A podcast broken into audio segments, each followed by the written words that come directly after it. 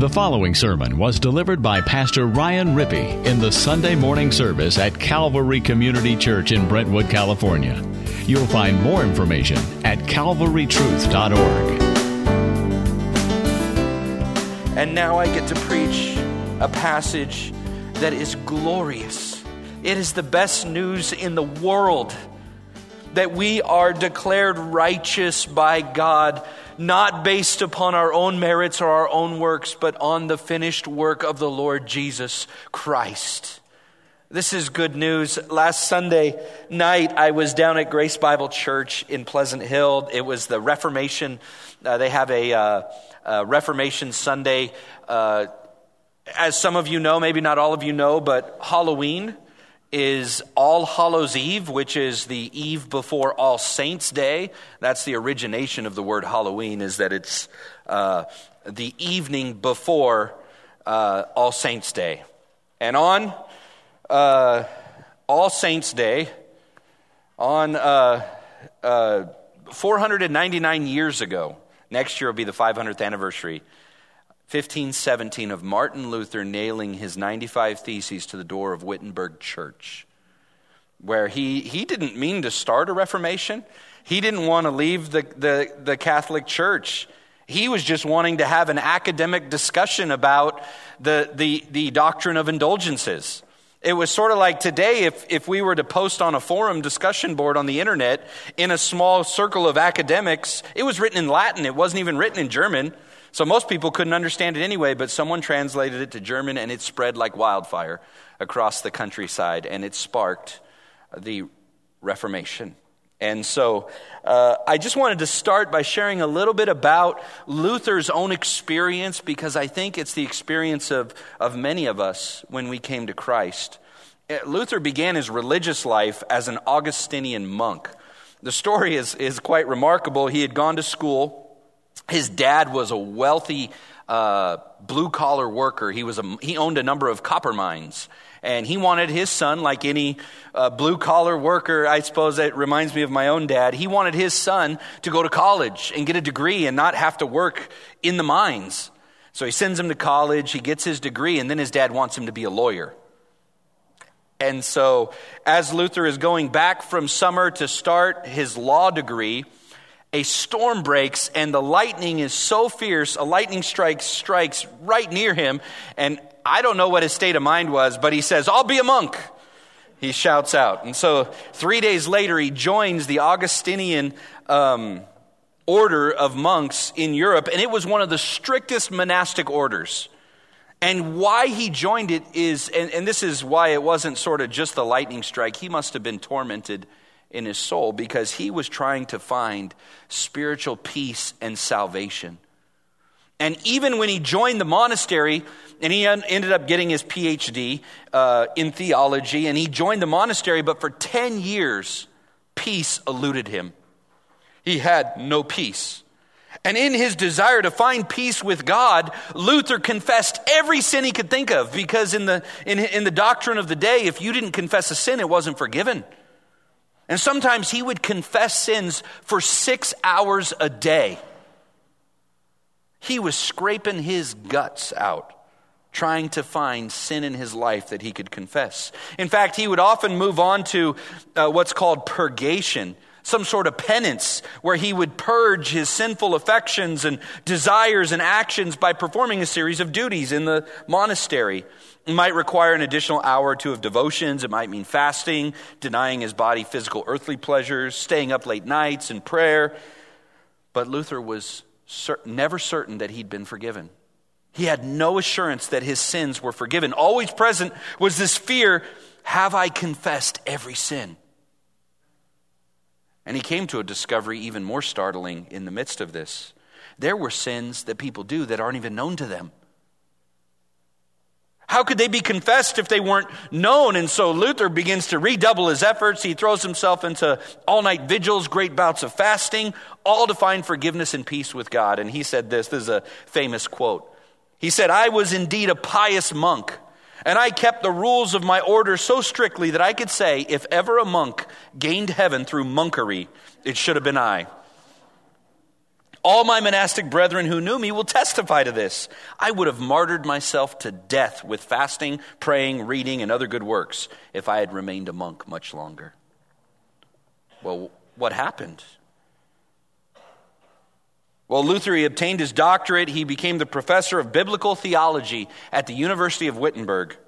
And during his first year in teaching, he was teaching a course on the Psalms. And he comes to a verse, Psalm 71 2, which says, Deliver me in your righteousness and cause me to escape. And for Luther, the righteousness of God spoke of judgment, not deliverance. And so he's baffled.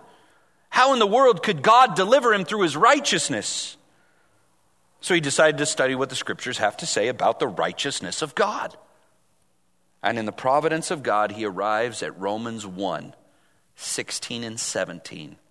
And it says, I am not ashamed of the gospel of Christ, for it is the power of God unto salvation for everyone who believes, for the Jew first and also for the Greek. For in it, the righteousness of God is revealed from faith to faith. As it is written, the just shall live by faith. Listen to his own words on this. At last, by the mercy of God, meditating day and night, I gave heed to the words, namely, in it the righteousness of God is revealed. As it is written, He who through faith is righteous shall live. There I began to understand that the righteousness of God is that by which the righteous lives by a gift of God, namely by faith. This is the meaning, he says. The righteousness of God is revealed by the gospel, namely the passive righteousness with which merciful God justifies us by faith. As it is written, He who through faith is righteous shall live. Here I felt that I was altogether born again, he says, and entered paradise itself through open gates. Well, what was Luther's discovery? It was this the righteousness of God is not an attribute of God in this passage, but rather it's the righteousness of Christ which God imputes to a person who puts his or her trust in him. And it's on the basis of this imputed righteousness that God declares a person to actually be righteous. In other words, the discovery of the Reformation was Christ our righteousness. And this is good news. This is the best news in the world. How can a sinner stand before a holy God? And how can God, who's perfectly holy and righteous, actually bring a sinner into his family and into his presence? Because he judged our sin on Christ. And he imputes our sin to Christ, and he imputes Christ's righteousness to us. That's what this doctrine of justification is. As a monk, Luther knew he could never meet the righteousness God demanded in his law, and he would one day face his wrath. And so in Romans, he realized salvation was simply by faith, clinging to and relying upon Christ's righteousness. Christ alone has never sinned. He alone lived a perfect life. He alone has perfect righteousness. He alone fulfilled the law and its righteous demands. And he found, Luther discovered that salvation is simply by faith, trusting in Christ's death for sinners. That at the cross, Christ takes all responsibility for the believer's sin, past, present, and future. And that to the one who truly believes, God imputes, he reckons. As a believer's own, he reckons the righteousness of Christ. To us. Hallelujah. What a Savior. We sang it this morning. This is what Luther says. One final quote from Luther, and I'll get to our passage. I, Dr. Martin Luther, the unworthy evangelist of the Lord Jesus Christ, thus think and thus affirm that this article, namely that faith alone without works justifies before God, it can never be overthrown. For Christ alone, the Son of God, died for our sins. But if he alone takes away our sins, then men with all their works are to be excluded from all concurrence in procuring the pardon of sin and justification. Nor can I embrace Christ otherwise than by faith alone. He cannot be apprehended by works. But if faith, before works follow, apprehends the Redeemer, it is undoubtedly true that faith alone, before works and without works, appropriates the benefits of redemption, which is no other than justification. This is our doctrine So the Holy Spirit teaches in the whole Christian church. In this, by the grace of God, we will stand fast. Amen, he says. This is, this is, man, uh, this is like, this is the joy of preaching is to preach justification by faith alone. This is at the heart of the gospel. This is at the heart of God. Remember, this is the Father's plan. This is God who so loved the world, he gave his only Son so that we wouldn't perish but have eternal life. He's the one who came up with this. Sometimes there's this picture that, oh man, God the Father, he's angry and he's wrathful, and, and the Son had to come and satisfy him and sort of placate him and make him happy so that we wouldn't be judged. That's not the picture of God in the gospel. The picture of God the Father in the gospel is that He so loved the world, He gave His Son. That in the gospel, the love of God is made manifest. Where do we see it? We see it at the cross. He so loved us, He didn't spare His Son. And the Son so loved us that He decided to willingly go and submit to the cross and become a curse for us.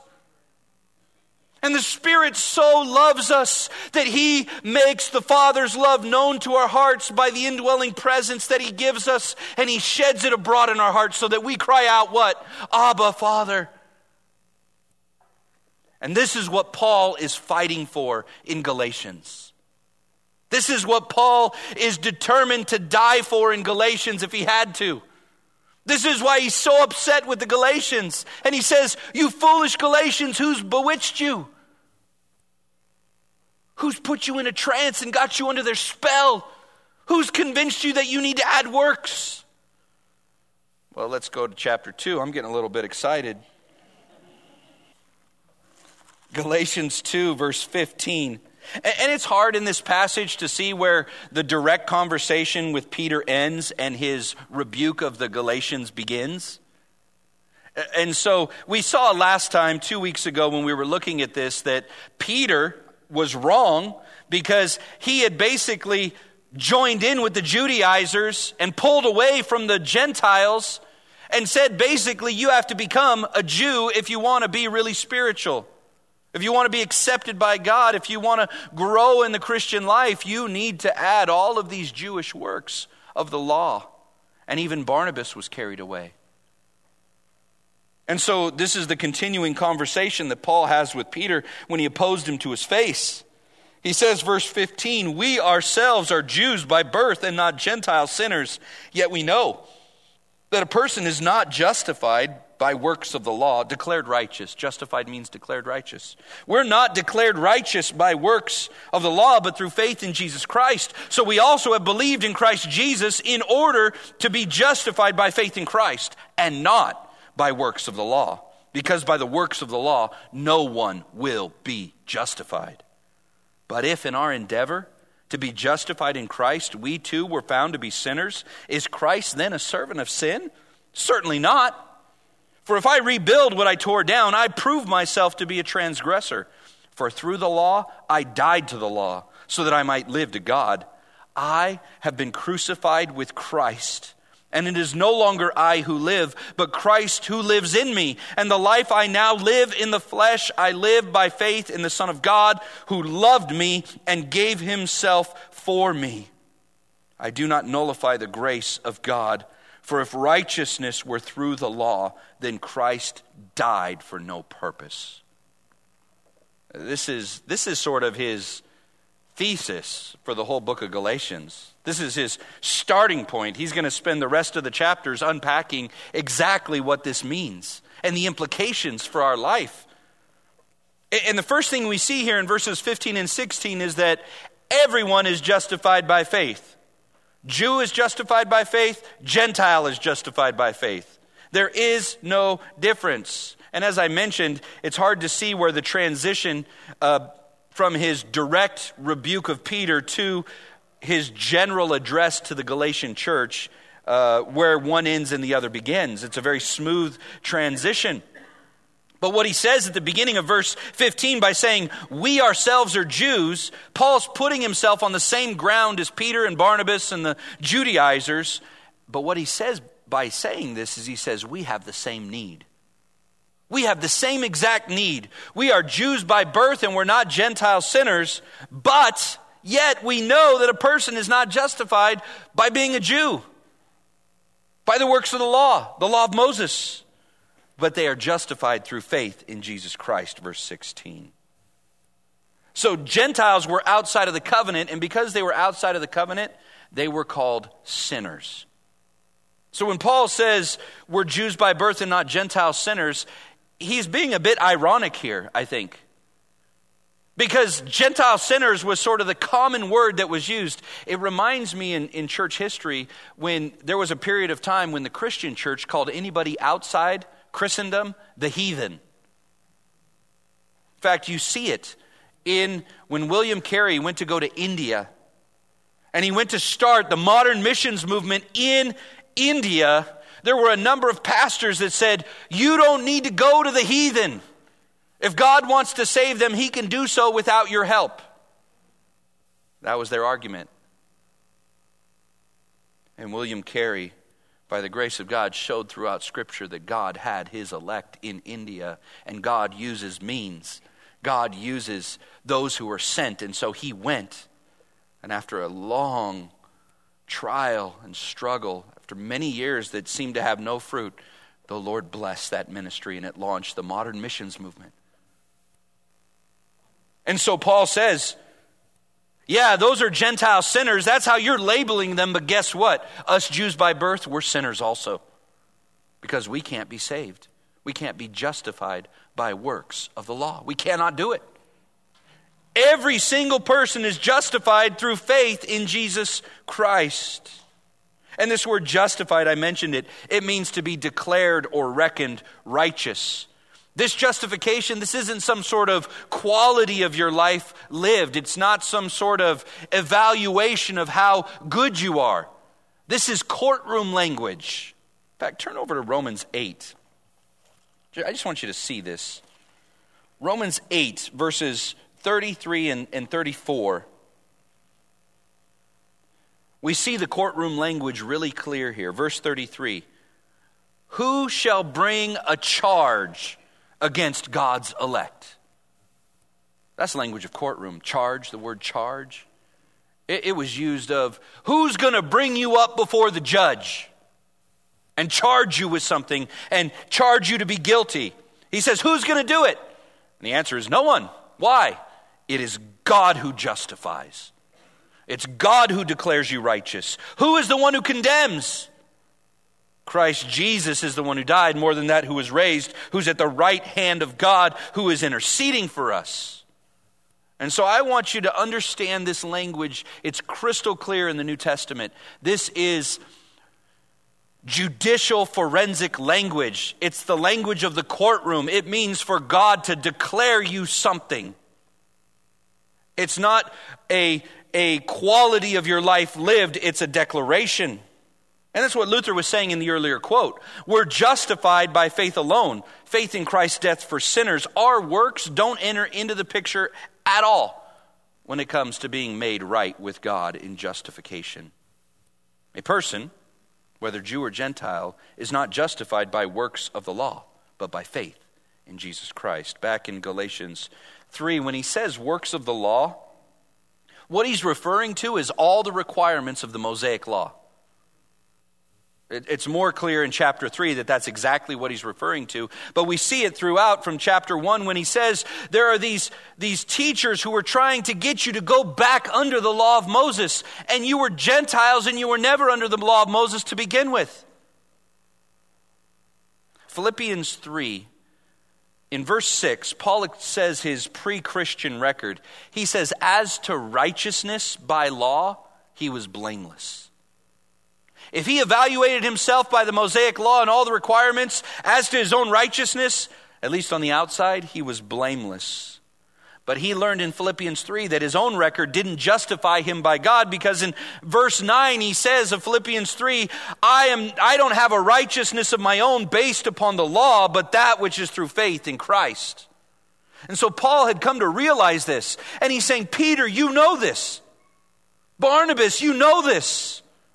We're not justified by the law, we're justified by faith in Christ. How are you trying to compel Gentiles to go back under the law? It's what we heard in Romans 3 that Ryan read this morning. There is a manifestation of the righteousness of God that's apart from the law, verse 21. It's a justification apart from works. And what's fascinating in Romans 3, we don't have the time to kind of walk through it. Paul in Romans 3 uses a number of prepositions regarding faith. He says we are justified through faith. He says we're justified by faith. Nowhere in the Bible are we said to be justified because of our faith. So even faith itself is not a work. Jesus Christ paid the debt, removed the guilt, provided the righteousness as a gift. Our faith is not the cause of our justification, the cause is the redemptive work of Jesus Christ. Our faith is simply the means by which we're united to Him and we get His righteousness. Like that hymn of old Nothing in my hands I bring, simply to the cross I cling. I think it's also important, just eh, by way of thinking about this, that justification is not a process either. It doesn't require our perseverance.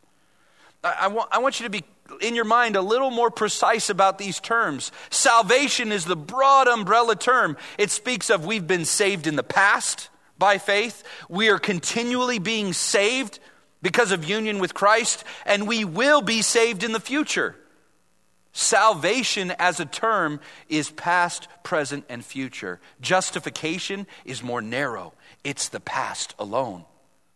It happened in an instant. It's not a progress. It, it's not a process by which our perseverance finally declares us righteous before God. That's what Luther was fighting against. It's what Paul is fighting against.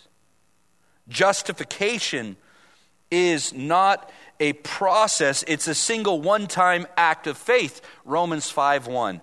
Therefore, having been justified by faith, we currently presently have peace with God the Father through our Lord Jesus Christ.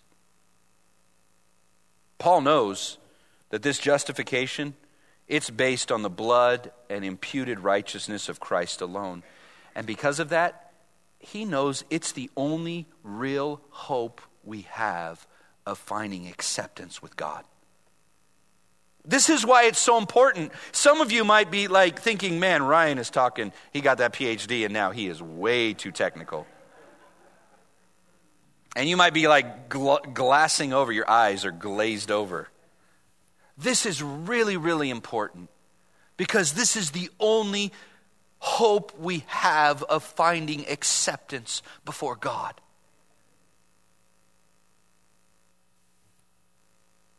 even though as Christians we stumble and fall, what keeps us persevering to the end is the knowledge that our acceptance before God is not based upon us. It's based upon Christ's righteousness achieved for us. That's the hope of the gospel.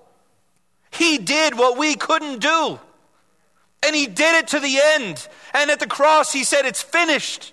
And he's now seated at the right hand of the Father, and he's interceding for us. Even when we sin, in the midst of our sin, he's interceding for us. And Hebrews says he's able to save to the uttermost those who come to faith in him. Why? Because he ever lives to intercede for them. Hallelujah, what a Savior! So, this is what we all need Jew, Gentile, whatever race, whatever color, whatever nationality, whatever tribe. This is the only means of salvation Christ alone, by grace alone, through faith alone in Him. That's why He said, I am the way and the truth and the life, and no one comes to the Father except through me. Well, what is the relationship of the law to those who are justified? That's verses 17 to 21 here in this passage. So, in the first two verses, he says both Jew and Gentile are justified by faith alone. And then he says, Let me tell you about how you're related to the law. Those of you who are Christians who've been declared righteous in Christ, let me tell you how you're related to the law. Verses 17 and 18. Well, he's going to say in verse 19, I died to the law. That's my relationship to it. I'm dead to it. It no longer is a ruling force in my life. And he anticipates an objection in verses 17 and 18. He anticipates, because he's heard it from these Judaizers, that if you say you're no longer under the law as a ruling force, then you're going to live a life of sin and you're going to cause Christ to be a transgressor. The Judaizers were saying if you don't live according to the law of Moses, you have no way to check sin and license. And therefore, Christ is responsible for your sin. That's what they're saying. But Paul says, no. When Jews like himself and Peter and Barnabas seek to be justified in Christ, they're abandoning the law of Moses as a rule, putting themselves on the same level as Gentiles. And what is that level? Sinners in need of grace to be justified. That's what he's saying here. But if in our endeavor to be justified in Christ, verse 17, we too were found to be sinners. He says, so in our endeavor to be justified in Christ, we're, we're, as it were, it seems like we're abandoning the law, and so we're found to be sinners just like the Gentiles. Does that mean Christ is a servant of sin? May it never be. He says, that is the wrong conclusion. The Judaizers concluded if Paul is abandoning the law of Moses as a means of justification, it would lead to sinful living, and therefore Christ is, is telling you to go sin. Paul says, may it never be. He says, in fact, verse 18, if I rebuild what I tore down, that's how I prove myself to be a transgressor. If I try to prop the law back up as a ruling force in my life, that's when I prove myself to be a transgressor. And this is what Paul dealt with in Romans, right? Should we sin that grace would abound?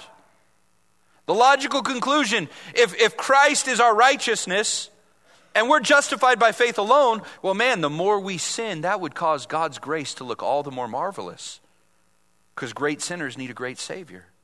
Should we sin that grace would abound? Should we be antinomian against the law?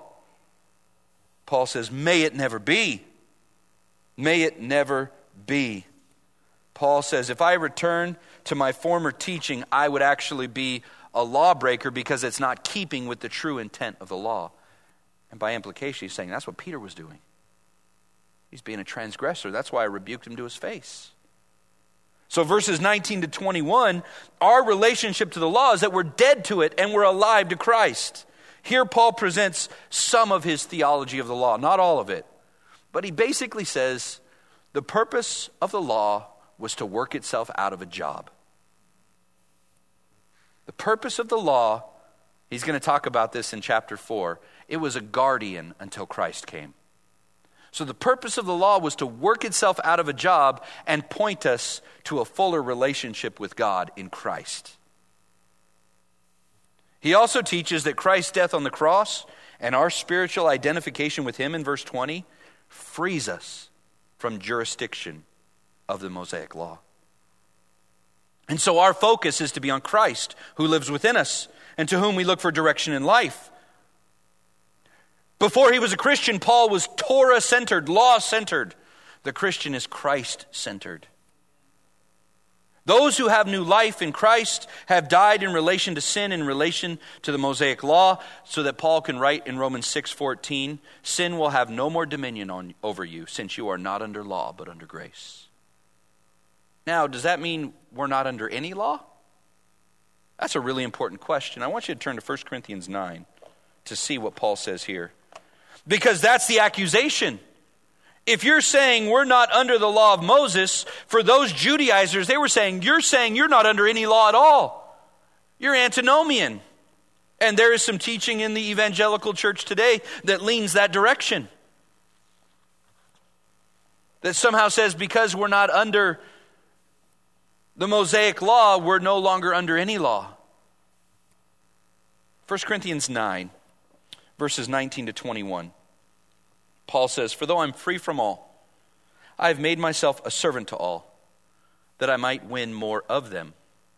To the Jews, I became as a Jew in order to win Jews. To those under the law, that is the Jews, I became as one under the law, the Mosaic law, though not being myself under the Mosaic law, that I might win those under the law. So he says, my brothers and sisters who were Jewish, who were still under the law, I, I became in my life, I obeyed the requirements of the law, not because I myself am under the law, but because I wanted to win them to Christ. So he says, I'm not under the Mosaic law. Then he goes on to say, to those outside the law, that is, Gentiles, to those outside the law, I became as one outside the law. In other words, as he said in chapter 1, I didn't compel Titus to be circumcised when we went to Jerusalem. He's outside the Mosaic law. He didn't need to be circumcised. But then look what he says.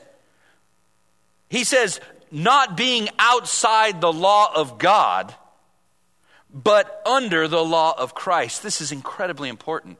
You have the Mosaic law and you have the law of Christ, and both of those are under the law of God. And Paul basically says, now that I'm a Christian, I'm no longer under the Mosaic law, but it doesn't mean I'm totally outside of the law. I'm still under the law of God, and where do we see it? He says, I'm under the law of Christ. The best illustration I heard of this is imagine if you were crossing state lines on the interstate, and the speed limit says 65, and you're going from California to Nevada. Speed limit says 65 and you travel from California, you cross the state border, and the speed limit is still 65. You might think you're still under California law, but you're not. You're now under Nevada law. And what we see in the New Testament is nine of the Ten Commandments on the Ten Commandments. They're consistent from the law of Moses to the law of Christ. Which one changes? I think the one that says honor the Sabbath and keep it holy. Because Paul says in Colossians, each man honors one day over one man honors one day over another, another man honors each day alike, let each one be convinced in their own mind. And the practice of the early church was to change from worshiping God on the Sabbath to the first day of the week, the Lord's day, the day the Lord was resurrected from the dead. And this is the argument in Galatians is we're no longer under Jewish new moons and festivals and Sabbaths. And we don't have to do that anymore because Christ has come and he's the fulfillment of the law of Moses. And now we're under the law of Christ. And it's very similar, and so it can be confusing. And so Paul is telling these Judaizers, telling the Galatians, really, you don't have to live under the law of Moses as a regulating force in your life anymore. Why? Because you're justified not by works of the law, you're justified by faith in Christ back in Galatians, he says, verse 20, Here is my relationship with the law. Verse 19, through the law, I died to the law so that I might live to God. How does that work? I've been crucified with Christ. It's no longer I who live. My relationship to the law is that now Christ is the one who's perfectly fulfilled the law on my behalf. I no longer live. Christ lives in me. And the life I now live in the flesh, I live by faith in the Son of God who loved me and gave himself for me. He loved me and he gave himself for me. Christ lives in me. Paul's going to say in Galatians 4 6 that because you are alive, because you are sons of God the Father, the Father has the, sent the Spirit of his Son rather, sent the Spirit of His Son into our hearts, crying out, Abba, Father. So you're no longer a slave, but a son. And if a son, an heir through God. All three members of the Trinity are at work to bring us into this new position that we are dead to sin, we're dead to the law, and we're alive to Christ. And now the life we live, we live by faith in the Son of God. And this is the best place to be. We don't have to try to earn the Father's approval. We don't have to try to work hard in our life. So finally, at the end, when we stand before His judgment seat, He finally will justify us. No. Having been justified by faith, we currently have peace with God through our Lord Jesus Christ. Romans 5 1. This is good news. And then he says in verse 21 he says, I do not nullify the grace of God. For if righteousness were through the law, then Christ died for no purpose. If we could be right with God or get to heaven some other way, like through the Mosaic law, then Christ died for no purpose. He didn't need to come. We should have just picked ourselves up by our bootstraps, sola bootstrappa, and lived the Christian life. No. By the works of the law, no one will be justified, Paul said. Christ had to come. And what I love about this is that Jesus was not compelled to come, his arm wasn't twisted. Do you see what it said in verse 20? The Son of God who loved us and gave himself up for us. What motivated his coming? His love. His love. He loved us. Just think about your life. Think about the sin you've committed, the rebellion against God. We didn't deserve it. And He loved us. And He came and He died for us. Hallelujah, what a Savior. That's why we celebrate the table. It brought Him great joy for His body to be broken for us and His blood to be shed for us. I was overwhelmed by this sermon of Spurgeon's on this passage, which happens quite often. Um, but he was, he was just unpacking and, and explaining this idea of Christ loving us. I just want to read a little bit of it to you in closing. The apostle knew that Christ loved him and had given himself for him. We may also know it. It is not necessary for us to go through life merely hoping and fearing, questioning and inquiring. That's what Luther was doing before he understood this doctrine we may come to a certain knowledge of the fact that we have an interest in the special love of Jesus Christ, that we are redeemed and we are called and we are separated to be the Lord's peculiar people, that each of us may be able to say to the Lord Jesus Christ, who loved me and gave himself for me, I would not distress the mind of anyone who's feeble in faith, who is clinging to Christ but has never yet received full assurance of salvation.